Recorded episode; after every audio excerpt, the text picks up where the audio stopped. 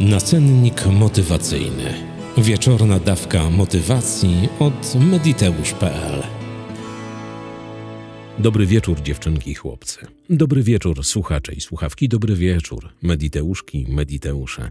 Jest poniedziałkowy wieczór 23 października 2023 roku. Imieniny obchodzą Seweryn, Marlena i Marta. Solenizantom raz jeszcze wszystkiego pięknie niemożliwego, bo co możliwe, to i tak się spełni. Zapraszam serdecznie na 57. wydanie nasennika motywacyjnego. Dziś będzie o pewnej ciekawej technice, a raczej pewnej małej rewolucji, do której Cię będę bardzo namawiał, abyś to zrobił albo zrobiła w swojej przestrzeni. Nim to się stanie, posłuchaj bardzo uważnie. My jako ludzie przyzwyczajamy się do pewnych schematów, do pewnych procesów, które wiemy jak zrobić, jak rozpocząć, rozwinąć i zakończyć. Na przykład doskonale wiesz, gdzie w swoim domu trzymasz łyżeczki do kawy lub herbaty, albo gdzie trzymasz skarpety, albo prawdopodobnie masz dobrą wiedzę na temat tego, gdzie są umiejscowione Twoje narzędzia, jeśli zajmujesz się majsterkowaniem. Albo nawet jak nie przebywasz w swoim domu, doskonale wiesz, jaki kolor mają ściany w kuchni, w dużym pokoju, w przedpokoju albo w twojej sypialni, jaki obraz albo jaki plakat wisi tu, a jaki tam, jakie płytki, kafelki, glazury, flizy, czy jakkolwiek się to nazywa, masz w swojej łazience albo w swoim WC. Dokładnie to wszystko wiesz. Nauczyłaś swój mózg albo nauczyłeś swój mózg pamiętania wszystkiego tego, co zostało przez ciebie zorganizowane, zaaranżowane, albo nauczyłaś się tego po prostu dlatego, że przebywasz często w jakiejś przestrzeni. Jest pewne przekonanie, że mała rewolucja, małe zmiany w przestrzeni, w której przebywasz najczęściej, bardzo pozytywnie wpływają na wszystko to, co dzieje się w Twoim realnym życiu. Dlaczego? Posłuchaj. Nasz mózg jest leniwcem. Zazwyczaj on się przyzwyczaja do pewnych rzeczy i wie, że łyżki leżą tu, majty leżą tu, narzędzia tam, kolor ścian w przedpokoju jest taki a taki, firanki są takie a takie, ignoruje wszystkie te rzeczy, o których doskonale wie. Zauważ, że jeśli ktoś zmieni coś pod Twoją nieobecność w miejscu, w przestrzeni, którą dobrze znasz, masz małego mindfucka, jak wchodzisz, coś ci nie pasuje, coś nie jest dokładnie takie, jakie zapamiętał Twój umysł.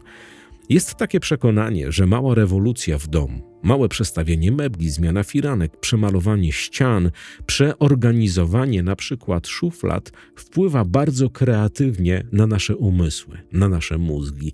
A potem nasze mózgi zaczynają szukać tychże doświadczeń w realnym życiu, poza przestrzenią, w której wydarzyło się to albo tamto, generalnie w jakiej dokonała się jakaś zmiana. Przypomnij sobie pewną rzecz i udowodnię ci tym przypomnieniem, że twój mózg wykonuje pewne czynności i postrzega zarazem pewne sytuacje turboautomatycznie.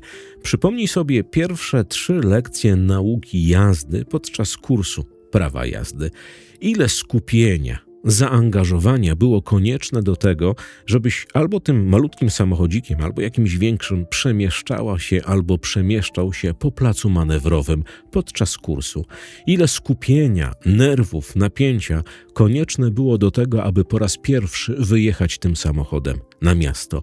Ile to czynności, zmiania biegów, kierunkowskazy, światła takie, śmakie, pasy, ustawienie lusterek, wszystko to było przez ciebie pamiętane i ogarniane, ale nie w locie, nie na zasadzie nieświadomej kompetencji, tylko nad wszystkimi ruchami musiałaś albo musiałeś się zastanowić. Teraz minęło prawdopodobnie kilka, kilkanaście albo kilkadziesiąt lat od tego procesu. Wsiadasz do samochodu, przekręcasz kluczyk, sprzęgło jedynka i ogień. Nie zastanawiasz się nad tym, jakie kolejne sekwencje musisz wykonać, żeby te auto jechało i wiozło cię do określonego celu. Twój mózg działa na zasadzie nieświadomej kompetencji. I my, tak jako ludzie, wykonujemy pewne rzeczy, nad którymi się nie zastanawiamy. W momencie, kiedy następuje jakaś zmiana, na przykład samochodu ze skrzynią manualną na skrzynię automatyczną, albo ktoś nam przearanżuje przestrzeń, nie mamy małego mindfucka i zastanawiamy się, kurde, jak to ogarnąć, że coś nam nie pasuje. Nie pasuje przez chwilę, ale po chwili się dopasowujemy.